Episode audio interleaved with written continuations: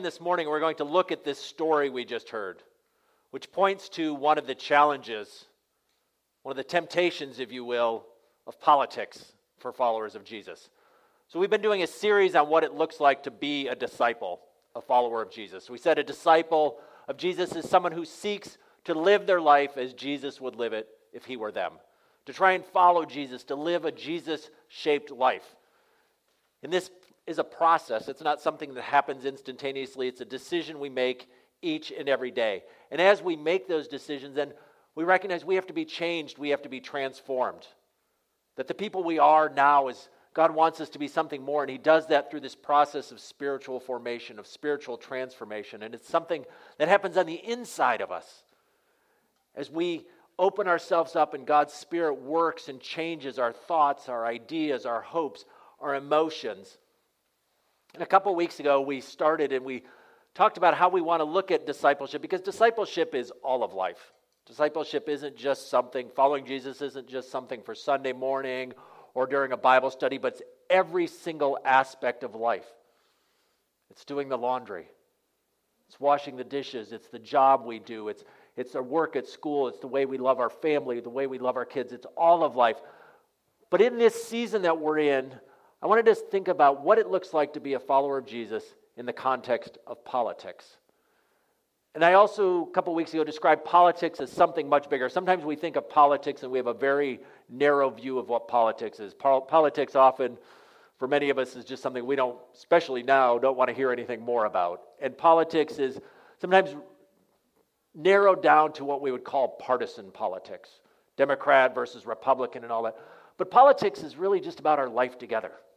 Politics is about deciding libraries and fire departments and police officers and roads being fixed and all those things. It's about life together. And so, as followers of Jesus, we participate in politics. We participate in our common life because we love our neighbor. We want to see a difference made in the lives of our neighbors. Jesus called us to love God and to love our neighbors. And so, to love our neighbors, one of the ways we do that is by participating in politics. And that's much more than voting, although that's an aspect of it. It's much more, it's all of our participation in our common life and to see our neighbors loved and to see flourishing done. But what I want to look at today is one of the temptations that we face when entering into politics. So if you have your Bible, turn to the passage we just heard, which is in Mark chapter 10, beginning at verse 35. So this story, kind of, we have to set it up what happens before. So Jesus, Gospel of Mark, we're in chapter 10. What comes before chapter 10?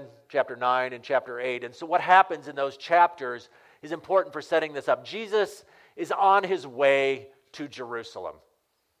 And what's going to happen in Jerusalem? He's going to be crucified.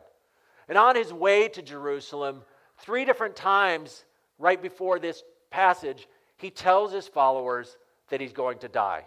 He tells his followers that he's going to be handed over to the authorities, that he's going to be crucified and flogged, and that he's being given over to them. And so he's predicting what he's doing. And two of the previous occasions, one, his follower, his disciple Peter says, No, no, no, that's not going to happen. And then in the second one, it's the same thing. The disciples, they don't understand what he's talking about. The third prediction of his death takes place right before the passage we just read. So I'm going to jump back a few verses. So, verse 32. It says, They were on their way up to Jerusalem, with Jesus leading the way, and the disciples were astonished, while those who followed were afraid. Again, he took the twelve aside and told them what was going to happen. We are going up to Jerusalem, he said, and the Son of Man will be delivered over to the chief priests and the teachers of the law. They will condemn him to death and will hand him over to the Gentiles, who will mock him and spit on him, flog him and kill him. Three days later, he will rise. So that's the meeting setting. Jesus has just told his friends, just told his followers, I'm going to be crucified. He mentions rising again, but every other time he's mentioned it, it's kind of just gone right over their heads. And so now, if you imagine yourself as a follower of Jesus and you've just heard him say, We're going to Jerusalem, I'm going to be crucified, what's one of the questions that's going through your mind? Well, James and John, they say, Teacher, um, can you do whatever we ask of you? What kind of question is that? I mean, who comes for? I mean, imagine if your kids came to you, your grandkids came to you. It's like, uh, mom, dad, grandma, would you do whatever I ask? Because they're not quite ready to ask what they really want to ask. And so then they go on. And Jesus says, interestingly, He says, well, what do you want? And they say, Well, let one of us sit at your right and the other at your left in your glory.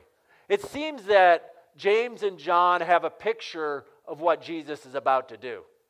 They have a picture of Jesus entering into Jerusalem and kicking out the Romans. They have a picture of Jesus sitting on a throne, and they're imagining themselves when Jesus is sitting on the throne that one is sitting at his right and one is sitting at his left. They've got the corner offices, their names are on the letterhead, they've got the special business card. They are sitting in the seats of power. They are sitting in the place of influence. And they're saying, Jesus, when you come into power, we want to be right there with you. We want to have influence. We want to be up there. And there's two aspects. One is they're just wanting the honor and the glory. We see later in the passage, Jesus also understands they're also wanting the influence, the power that comes along with sitting at his left and at his right. And Jesus says, I don't think you know what you're asking for. He says, It's not for me to decide who sits at my left and my right. And it's interesting, all of the gospel writers make a point of calling attention to this idea of sitting at the left and at the right. And then later in the story, Jesus is crucified, and Jesus is not crucified alone, but instead, the gospel writers all tell us that he was crucified along with two others. And they make a point of describing where those two were one on his left and one on his right. And it's in part a way of saying this was Jesus taking the seat at his throne. This was Jesus becoming the king, was his death. And so when Jesus says, You don't know what you're asking, he's saying, You have a picture of what power looks like. You have a picture of what it means to be in power. And I have a very different picture. They have a picture of what power looks like. And Jesus saying, No, power looks like death on a cross. And so Jesus is saying, this is not appropriate. But he goes on, he says, Jesus called them together and said, You know that those who are regarded as rulers of the Gentile lord it over them, and their high officials exercise authority over them. He's saying that's how the world around us works. When someone's in power, they use that power from the top down to make decisions. And then he says, It must not be so with you. Instead, whoever wants to become great must be your servant. He flips around what power looks like. So, as we look at this story, I want to think about one of the challenges for the Christian in politics is the temptation to power, the temptation to be seeking power. Jesus himself faced such a temptation. Earlier in his life, Jesus had gone out into the desert for 40 days. He's fasting, and the devil comes to him and tempts him. And one of the temptations is Jesus, Satan says to Jesus, Look, here's all the kingdoms of the world. You simply worship me, and I will give you power over all those. Not just king of Israel, not just ruler of the Mediterranean, but every single empire in the world. So Jesus knew what it was like to be tempted by power. The French philosopher Jacques Ellul said it this way He says, Politics is the church's worst problem. He may be overstating it a little bit, but here, politics is the church's worst problem. It is her constant temptation, the occasion of her greatest disasters, the trap continually set for her by the prince of this world. And what's the temptation look like? Let's think about where we're at right now. We have a congregation. And if we look around in the room here and take the people online, and it's not a huge group of people 70, 80, 90 people.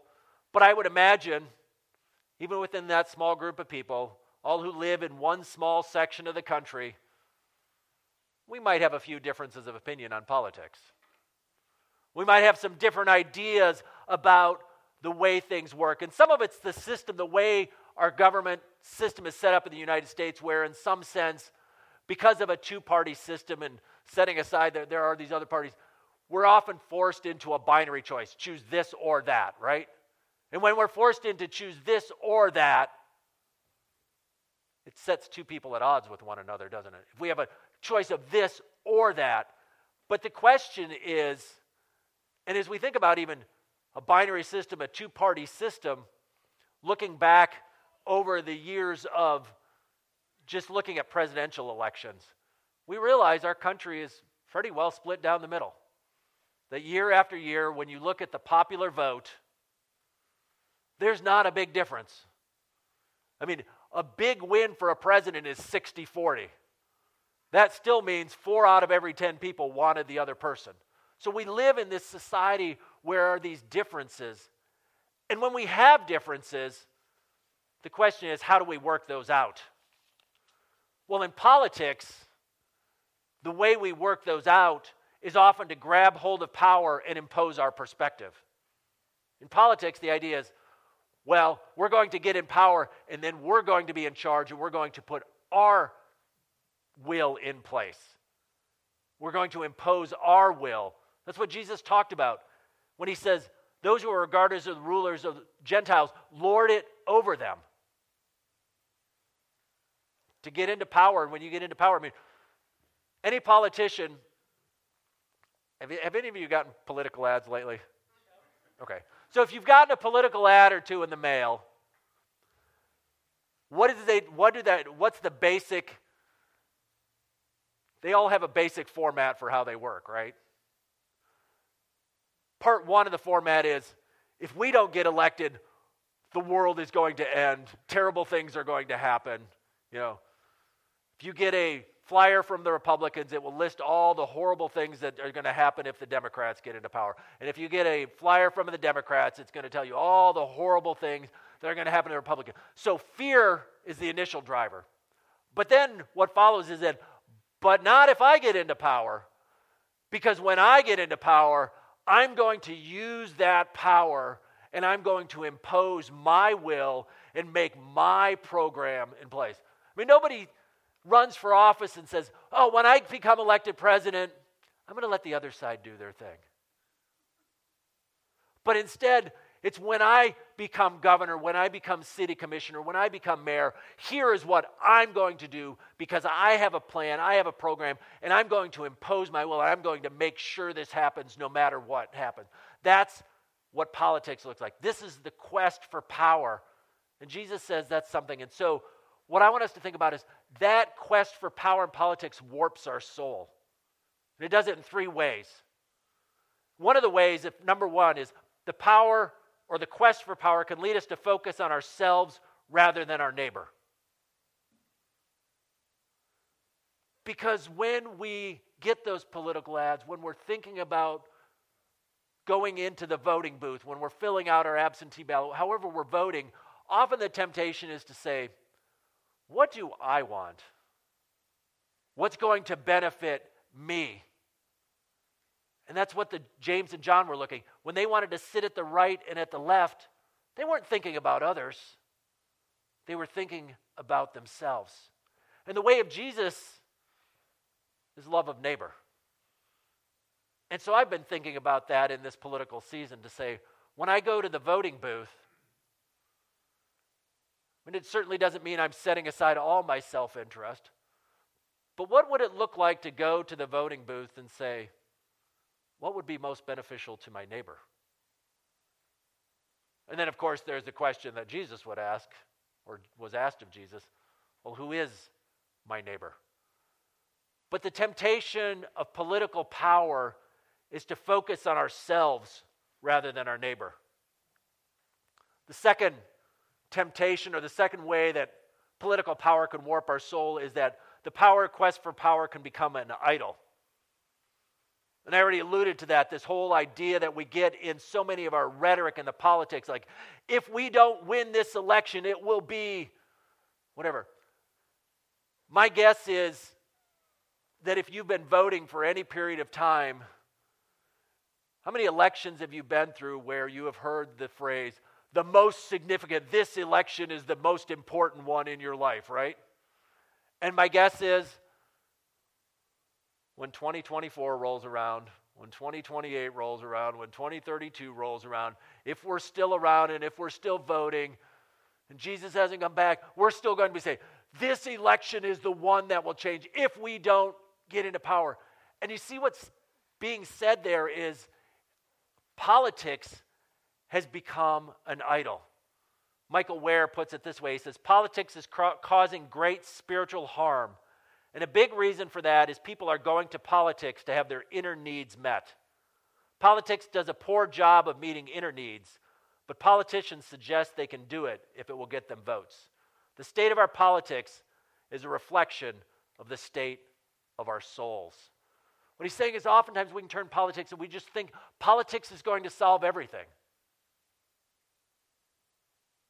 Or if we don't elect the right person, and this is the language that's always this, for lack of a better word, this world ending language that so often gets used in political rhetoric. If this person is elected, it's going to mean the end of everything as we know it. But if I get elected, the world will be saved. And the other side comes on two minutes later on the commercial, and you hear the same words coming out of a different mouth on a different side. And so, what can happen in the temptation of politics for followers of Jesus is we begin to idolize politics. And we begin to think and begin to believe in ourselves that politics are the hope of the world. And what Jesus wants to remind us is no, there is one hope of the world the man Jesus who died on a cross. That's the hope of the world. So, power, the, quest for power can lead us to focus on selves rather than the neighbor. It can become an idol. And the third one is that the power, quest for power, can warp our inner conviction and our witnesses. That when we seek political power, sometimes we can get so focused on gaining the power, we can lose our witness. We can get so focused, we forget about character, our witness, our loyalty to God. See this in the Old Testament, the prophets. I'm going to just use one passage just briefly. The book of Amos, chapter 7. So Amos is a prophet to God. And so in chapter 7, another, there's another prophet named Amaziah. And Amaziah is a prophet to the king. In other words, he works in the king's court, he works in the halls of power. And Amos has prophesied against the king that's in power. He's talked about what's going to happen. And then, chapter 7, verse 10 of Amos, it says Then Amaziah, the priest of Bethel, sent a message to Jeroboam, king of Israel. Amos is raising a conspiracy against you at the very heart of Israel. The land cannot bear all his words, for this is what Amos is saying. And then he begins to take Amos's words and he begins to twist and to turn them. And he doesn't actually tell Jeroboam the king what Amos has said, but instead he's telling Jeroboam the king what Jeroboam wants to hear. So Amaziah, who is supposed to be a prophet, and the role of the prophet is what? To listen to God, and then to speak God to those in power. But Amaziah knows that if he tells God, tells Jeroboam what God has said, that Jeroboam's going to lose his power, then what's likely going to happen? Amaziah loses his job. We know, I mean, this is not something we, we kind of we know what that's like. If you get into these positions of power, sometimes the king the mayor, the governor, the president, the prime minister, whatever, often don't want to hear the bad news. They often don't want to hear their critiques. And so sometimes, in order to keep our job, in order to keep our position of power, we maybe hold back a little bit on the criticism. And that's what's happening here with Amaziah. And so we have to ask ourselves, as followers of Jesus, do we ever get caught up? Do we get so caught up in supporting a politician, a party, that we choose to overlook or ignore completely some things because it's our team, it's our party? Do we ever look and say, well, you know, it's, it's okay because they're on our side? or we're afraid of losing that position of power. And some of you might be thinking, yeah, I know. I know about that. But what you're thinking about is the people you know on the other side who are like that. And so, what God invites us to do is to begin to think what does it look like in us? And so, what I want to encourage us to do as followers of Jesus is think about the politicians we support, the party we vote for, and take some time to seriously think if there are ways our support for that party or our platform might be compromising our witness. And I used that phrase a couple weeks ago from Justin Giboney when he talked about make sure we are choosing the witness over the win. Do we sometimes get so caught up in the win? The win for our side, the win for our party, the win for our politician, the win for our platform, that we forego our witness. That we give up our character, the things we stand for, because we say, well, but that's our team. I'm not saying it's bad to have a team or to support someone, but what Jesus is saying here, and what the example from Amos and Amaziah is that we have to be careful that in our quest for power, that in our quest for that, that we don't give up who we are and what we serve. We have to remind ourselves of this that no one party perfectly reflects the way of Jesus. That no one party has a monopoly. And the danger of the quest for power is that our ideology is shaped more by our party than by our life transforming faith in Jesus. The danger of the quest for power is that our ideology is sometimes shaped more by the party than by our life transforming faith in Jesus. So we have to look and we have to say, Am I so caught up in the win that I'm losing my witness for Jesus? Number of years back, David Kinnaman and Gabe Lyons wrote a book called Unchristian, and one of the things they looked at was why people were leaving the church. And one of the reasons that many people had left the church or that they gave for leaving the church was the church was too political. And again, there's a balance to this as church were to be involved in politics. But what many of these people interviewed were saying was they saw the church as so focused on politics and on getting the win in politics that the love of Jesus had gone out of their life. And so we have to ask ourselves as followers of Jesus. I have to ask myself, I said, Am I so caught up in my party and in whatever platform in these things that I lose my witness for the sake of the win? So we have to ask ourselves how do others see us if we're so closely attached to a party? And we've seen it even within political parties. We see politicians, many of you ever seen a politician change their mind? And, sometimes, and, and I think sometimes that's a good thing when we see a politician. Sometimes politicians change their mind because they study and they look and they consider an issue. they they've grown in the issue. But sometimes politicians change their mind to fit with their party. In other words, they to maintain power. They look around and they say, well, my party's kind of moving this way, and my character, my morals tell me this, but if I want to keep my position in the party, I better change my thinking. And it's happened both on the left and on the right. Politicians looking and changing the way they look at things to remain in power. So we have to ask ourselves what does it mean? Do we give up on politics? Sometimes I want to give up on politics. But it's a part of the life we live. And it doesn't mean we stop participating, but we ask ourselves what might be lost by our winning and to focus on the witness over the win. And so, but then in the end, we have to ask ourselves is there a different way to do this? Is there a different way? Because the way of the world is to try and seize that power, to ask for the power at the left and right. And when we ask for that power, to have our souls warped, to begin the quest for power, to give up our witness for the sake of the win. But there is a different way. And Jesus tells us what it is. He says, instead, whoever wants to be great among you must be a servant. Now, the early church existed in a far different political arena, different format, different than we do right now. They lived in an empire. They had no votes, there was no democratic process. But the early church, though it was composed of people on the margins, though it was composed of slave, former slaves, of exiles, it exerted incredible influence on the culture and the society around them. For the first several hundred years of the church, it became people were looking and they were seeing the life of the church and they were changed.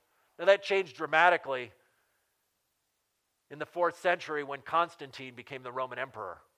And Christianity became the official religion, and power became a thing for Christians, and we began to see Christianity, even some of their beliefs and characteristics, change. And it got even to the point where in the 8th and ninth centuries, there were French kings who were Christians who conquered countries and basically said, if the people don't get baptized, slaughter them. You see, politics and power had warped the thing. But that early church, they lived the life of a servant. They were able to have immense influence on the world around them, not through politics and power, but through love. Martin Luther King Jr., in his letter from a Birmingham jail, said this he said, There was a time when the church was very powerful. In the time when the early Christians rejoiced at being deemed worthy to suffer for what they believed. In those days, the church was not merely a thermometer that recorded the ideas and principles of popular opinions, it was a thermostat that transformed the mores of society. The church was not merely a thermometer that recorded the ideas and the principles of popular opinion, it was a thermostat that transformed the mores of society. See, we've been conditioned, we've been taught to believe that power is the way to do it. But it's not. The temptation to think that is that it won't work. We have the temptation, to, but we have a temptation to say, but that's how our society is set up. We have to have power in order to make a change. And the early church proved otherwise. And Jesus says otherwise. That's not the way. We have to be wary of justifying the of thinking that the ends justify the means. And ask for God's help to follow the way of Jesus, the way of the cross. Or as Henry Nouwen puts it well, maybe it is that power offers an easy substitute for the hard task of love. He says, maybe it is that power offers an easy substitute for the hard task of love. So, as we think about politics and about following the way of Jesus, I would invite us to ask a couple questions. Ask God to search our souls in connection to politics. To say, does my connection, does my involvement in politics lead me to be seeking a power over, a desire to sit in the seat of power? And if so, what are the dangers to my soul, to my spiritual formation, and to my witness? Does my connection to politics lead to a quest for power? And if so, how is that shaping my soul? The second question would be how can I live the life of a servant and follow the way of Jesus? How can I live out the hard task of love? The only way we can do that is with God's help. And so may we be, and to borrow some other words from Martin Luther King's letter to a Birmingham jail, letter from a Birmingham jail, may we be extremists for love. That's the language he used, extremists for love. May we, in this world of politics, this world of division, a world of a quest for power, may we be people who changed and transformed by the love of Jesus. And may we become extremists for love. Amen.